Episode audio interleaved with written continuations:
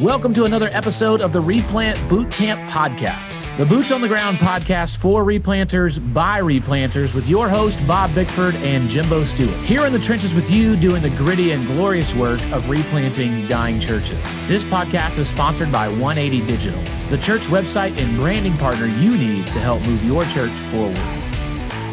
Here we are back at it again, back at the boot camp. Bob, I hope you're ready for the next episode. I am coming fresh off of vacation at the nicest ministry retreat center I have ever seen or heard of for pastors.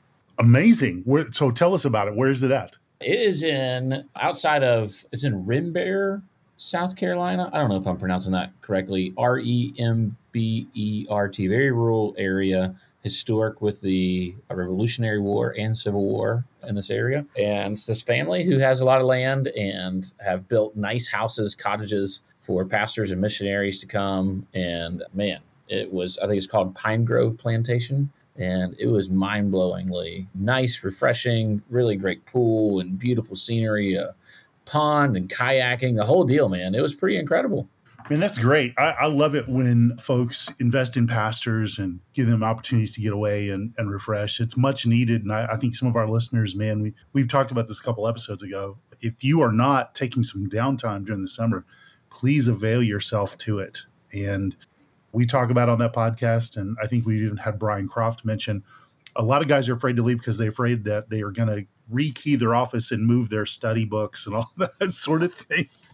and it's like, if you are not taking a break because you are afraid of people, you might need to consider a call to another church. You know, perhaps. Yeah, I mean, just take the break, and if you know, maybe they do rekey it. Who knows? And take it as the take it as the Lord's sovereignty. And you had your last Sunday, and you you you didn't get fired publicly or something. Like, well, I mean, that's easy for us to talk to. I'm sure that's a pretty horrible experience, but I know there there are some really great places. Uh, I mean, the Shepherd's House. Talk about Brian Croft, yeah. practical shepherding. Shepherd's House they have in Louisville. You can.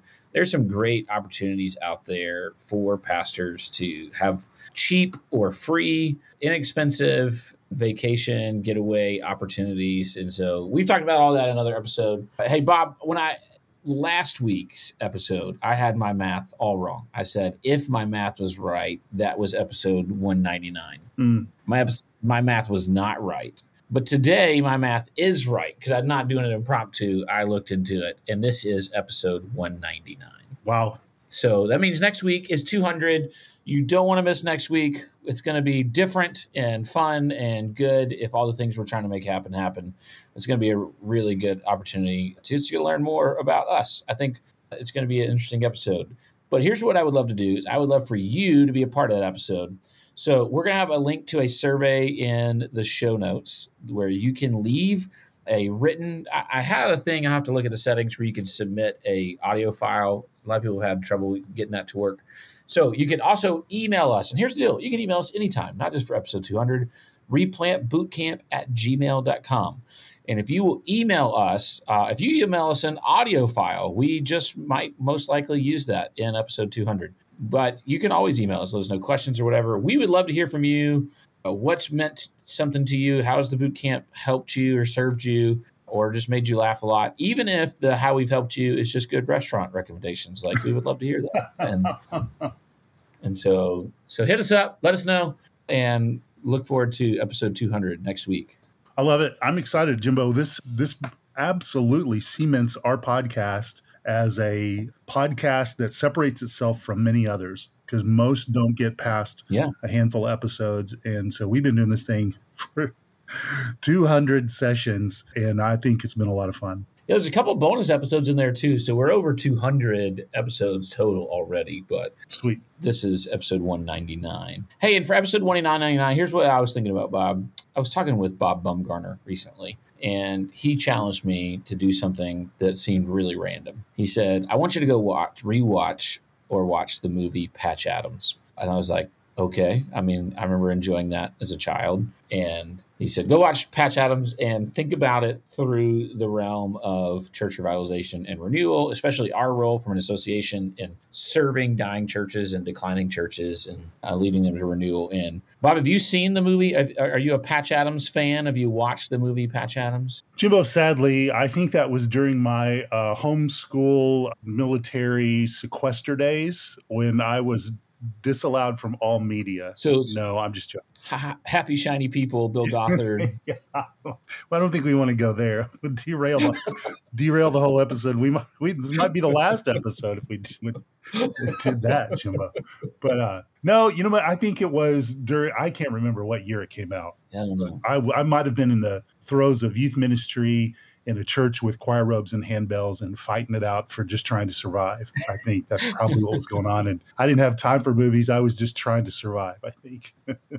well, it's a movie based on a true story about this guy, Hunter Adams, nicknamed Patch Adams, who had started pre med school and then was disillusioned by how impersonal it was and cold and clinical. And, and so he went to, I looked into this is not all in the movie. I, I did extra research for you. Oh, man. So from there, he went on to be a, a lion tamer, a maintenance man, I mean, just all sorts of random things. And he became disillusioned with life. And this is where you see in the movie it picks up is he becomes disillusioned with life and became suicidal, had suicidal thoughts. And so he self admitted into a psychiatric inpatient place to try to help him with his suicidal thoughts.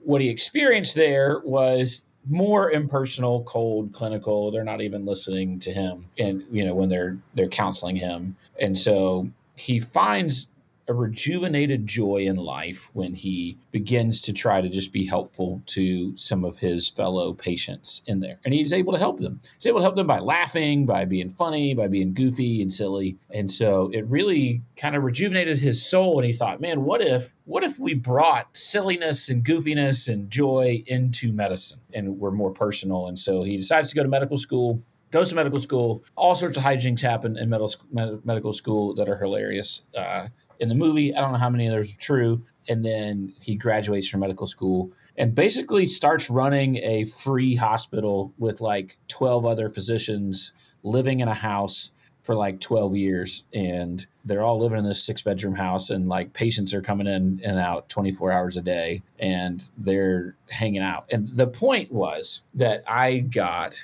that made me think about an episode for today is how easy it is when we're doing ministry to miss the people that we are serving and we'll just get focused on programs and processes and patch adams in the movie says you treat a disease and it's win and lose mm-hmm. you treat a person and i guarantee you you will win no matter the outcome mm. and his point was that it wasn't just about delaying death but about quality of life. Um, and it just got me thinking. You know, I, I've I know I've experienced seasons of ministry where I was so wrapped up in designing programs, running programs, processes, and policies, and, and all these other things that it felt like people were in the way. And I'm sure you've heard the old joke, Bob. Boy, ministry would be a whole lot easier if it wasn't for all the people. Mm. Right. Mm-hmm. Uh, and it's an old joke that people laugh at, but it's really a horrible joke. It's a horrible way to think about it. And so I, I want to focus on learning a little bit from, let me emphasize, learn a little bit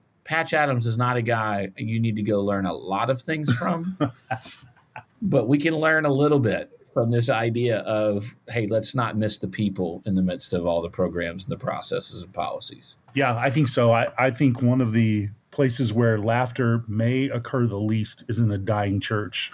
Yeah. and particularly with those who are tasked with thinking about the future of the church and the affairs of the church that there's a there's a lot of somberness and seriousness there. Unless they're just in complete denial. I've run into that before too. Yeah. But i think uh, bringing some joy into a, a, difficult situation is important. And so let's let's jump in. Let's do it. Well you know if you think about it bob loving people is pretty central to this whole christianity thing right like. I mean, Jesus was asked, Hey, what is the greatest of all the commandments? And what is mm-hmm. the answer, right? Love the Lord your God with all your heart, soul, mind, and strength. And then the second is like it, love your neighbor as yourself. And then John 13, what does he tell us? But that we'll we will be people will know that we are his followers by the way that we love each other. And so we can move on from Patch Adams a little bit and just realize the scriptures actually point us pretty poignantly to this idea that loving people is a pretty big deal when it comes to this whole following Jesus thing. Absolutely. I think we, and you've talked about this before, where we, in one of your talks, where we tolerate people and we forbear with one another and there, there's something that precedes. I mean, lo- lo- love does a number of things. Like love bears all things, hopes all things, believe all believes all things. Those sorts of things that that it says in First Corinthians 13. But um, I think love, lo- love, like encouragement for just people in general, may be in short supply these days, and particularly in the in the Christian community in the church and those who have claimed to have faith in Christ and follow Christ, love is to be one of our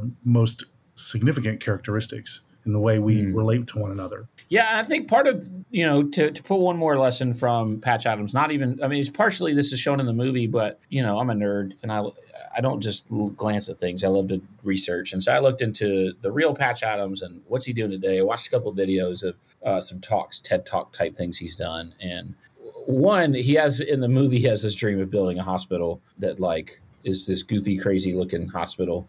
I, I still don't think they've built it. Uh, I think they've broken ground, but like it's been a whole deal. But he said, as they see patients, this was so crazy to me. His initial interview with a new patient in this free hospital thing that they have is three to four hours long. Hmm.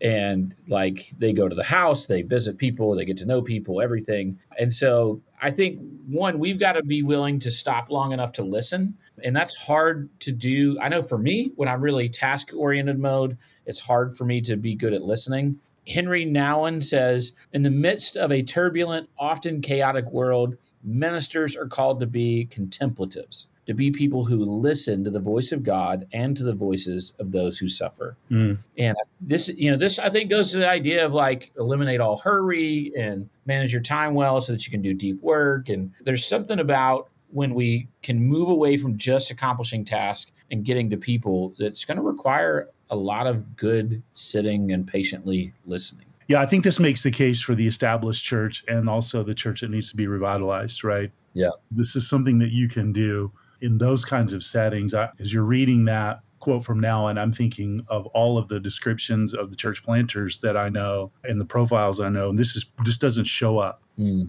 on their list, right? Typically. And that's not, I'm not trying to, to cast stones at them in any, any kind of form or fashion, but yeah. And they're trying to start something from nothing. They're an entrepreneur. They're trying to, you know, shout at the dirt and raise up a church. So I think that it, it's a totally different context in, in a lot of ways. But what happens often is when they get a group of people together, you know what, Jimbo, this is exactly what they want. They want to be listened to, they want to be heard. Yeah. And so I think the tension is in all the things that you have to do, you got to set aside time to make people the Lord your number one and people your number two. And then all the systems and all the structures and, and all the activities need to serve those two top priorities. Yeah. You know, my dad did something really well as I was growing up. He was always really good at listening to me.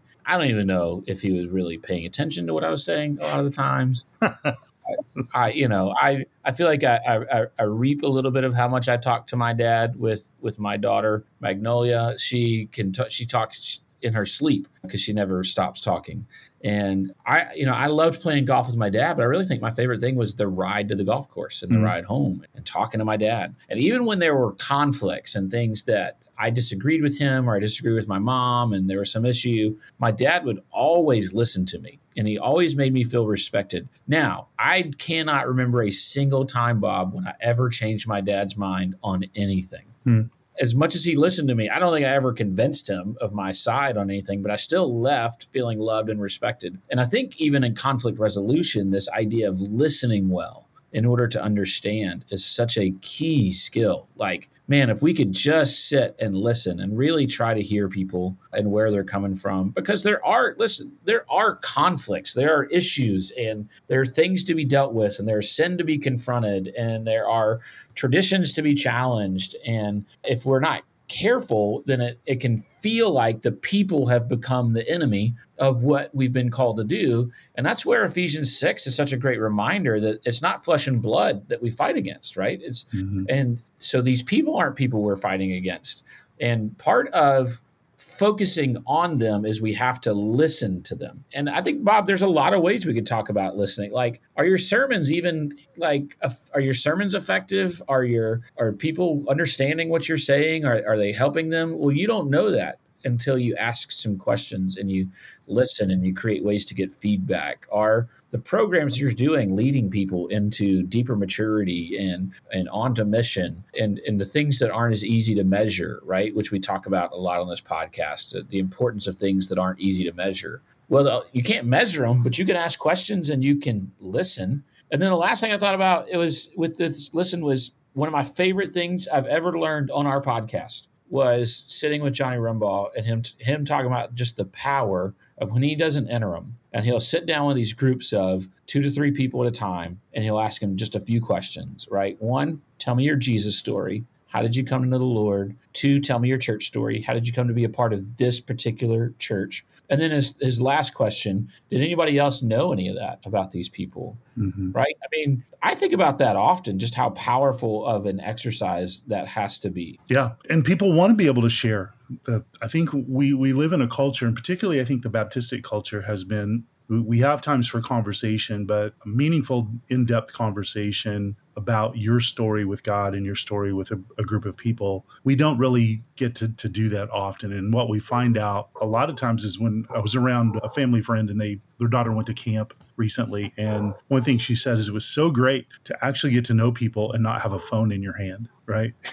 There's a novel idea right there. But I would say even for our our older folks, our older generations, it's so good to get to know people and hear stories outside of the limited time for discussion before the Sunday school lesson or before the church service starts and all those sorts of things. We're we're oftentimes in a circle listening to one person or we're sitting in rows listening to one person and we don't make time necessarily to listen to one another deeply about important things and asking good yeah. questions. So I, I think I love this idea of bringing that back into the church and into the community, particularly as a practice as a pastor, like really hearing some somebody and then asking the follow up question. I've recently connected with a guy, and he always says this when you're talking to him. He says, "Hey, tell me more. Like, tell me more." Mm-hmm. And it's like, oh, okay. And then you find yourself like really sharing more about that. And he's learning and you're just, he's discovering and he's getting to know you. And he's also understanding who you are, that sort of thing. So I, I think listening is a, an important practice for all of us as brothers and sisters in Christ, but particularly as pastors. Yeah. I mean, nothing makes you feel more unloved than basically being ignored or not heard. Mm-hmm. I mean, I don't know. I'm sure, Bob, you've encountered people that like, they talk so much and it, it and it, even when they were when when you stop talking for a second they jump in and you can tell they're not even responding to what you were saying mm-hmm. like you were just in their way of their monologue and they just keep go, like and man that I, I always notice that when that happens to me and it it makes me feel disrespected and unloved and like and, at the very least i'm like this is probably not somebody i'm going to be like really good friends with like if every time we talk you're not actually even listening to me. But then I always try to flip that and think, am I doing that? Am I not listening? How am I well am I doing that? And so that leads to one of the things that Patch Adams really wanted. This comes out in the movie, but it it comes out in some of his other stuff that I saw later. He really desires this idea of community. I I'm going to assume Patch Adams is not a believer just based on some things I've heard him say, but there's something he has this like thing in his heart where God puts this in all of us, this need for community and and and belonging. And I don't know that Patch ever really found exactly what he's looking to. He's still alive from what I know. And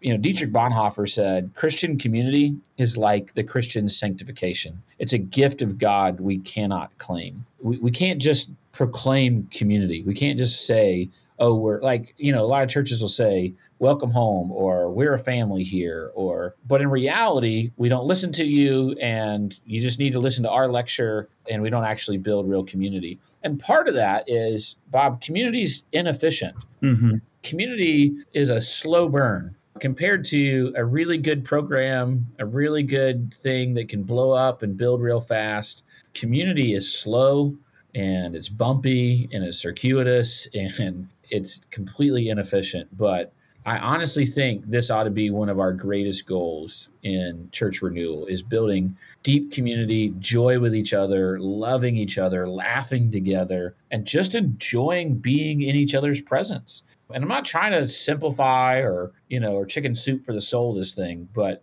there there is something to like actually enjoying being around the people that are part of your biblical community that is so important. If you look at, you know, Acts 2, 42, and then later in 44 to 47, they they devoted themselves to the apostles' teaching and the fellowship, to the breaking of bread and to prayer. And then it says all the believers were together and had everything in common, and the Lord added to their number daily those who were being saved. This is it's there is there is this need for us to not just gather together on a weekly basis and listen to, you know, one group sing songs and one guy talk, but to actually really have community together.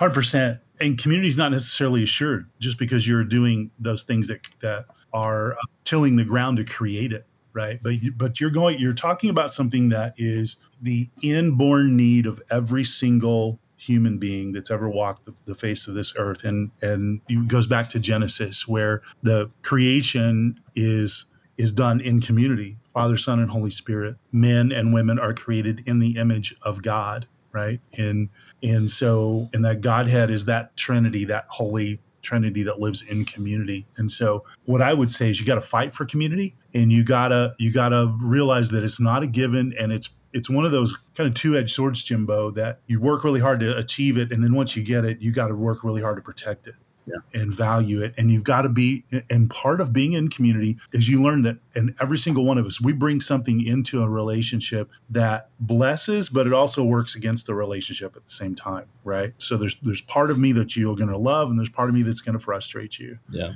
And true true community is when love rises above the part that frustrates another person, right? Yeah. I love you enough to I'm going to stick with you and I'm going to be with you and I'm going to endure with you because I love you and and that's what community is all about. And it calls calls forth the best in people and it also calls out the parts that are not the best and seeks to bring those into a place where the Lord can work on that. And the Lord works on you in community, right? He, he makes you more of who he wants you to be. Yeah, that's part of. I mean, like, so Hebrews says that we stir one another up into good mm-hmm. works. And that idea of like stirring is, you know, almost like rubbing up against each other. And, and so part of real community, part of really loving each other, part of focusing on people rather than programs and processes, or at least more than those, is the idea of it's okay to not be okay, but it's not okay to stay there. And loving people means leaning into their sanctification and leaning into your sanctification and pursuing maturity. And and like you said, loving is in community is also calling out where things need to be called out mm-hmm. and helping people become who God has really called them to be. Guys, this is this is so much fun doing this podcast for you guys with you guys. We want to hear from you. One of the things we want to do is we want to listen. And so how has this been helpful? How could it be more helpful? What are other things that you want us to address? You can always reach us, replantbootcamp at gmail.com. We would especially love to hear from you this week as quickly as you can. We would love to, to bring it into episode 200 and, and have you celebrate with us. And we want to keep serving you guys and serving with you guys. And so let us listen from you, let us learn from you, and let us know how we can keep serving you well. Thank you for listening to this episode of the Replant Bootcamp Podcast, a resource for replanters by replanters. If you enjoyed this episode or found it to be helpful for you and your ministry, please help us get the word out by subscribing, sharing, and leaving us a review on your favorite podcast listening platform. This podcast is sponsored by 180 Digital. 180 Digital is a team of design, development, and marketing experts that love working with churches big and small. Check out 180.church, O N E E I G H T Y dot church to learn more about how 180 can help your church move forward.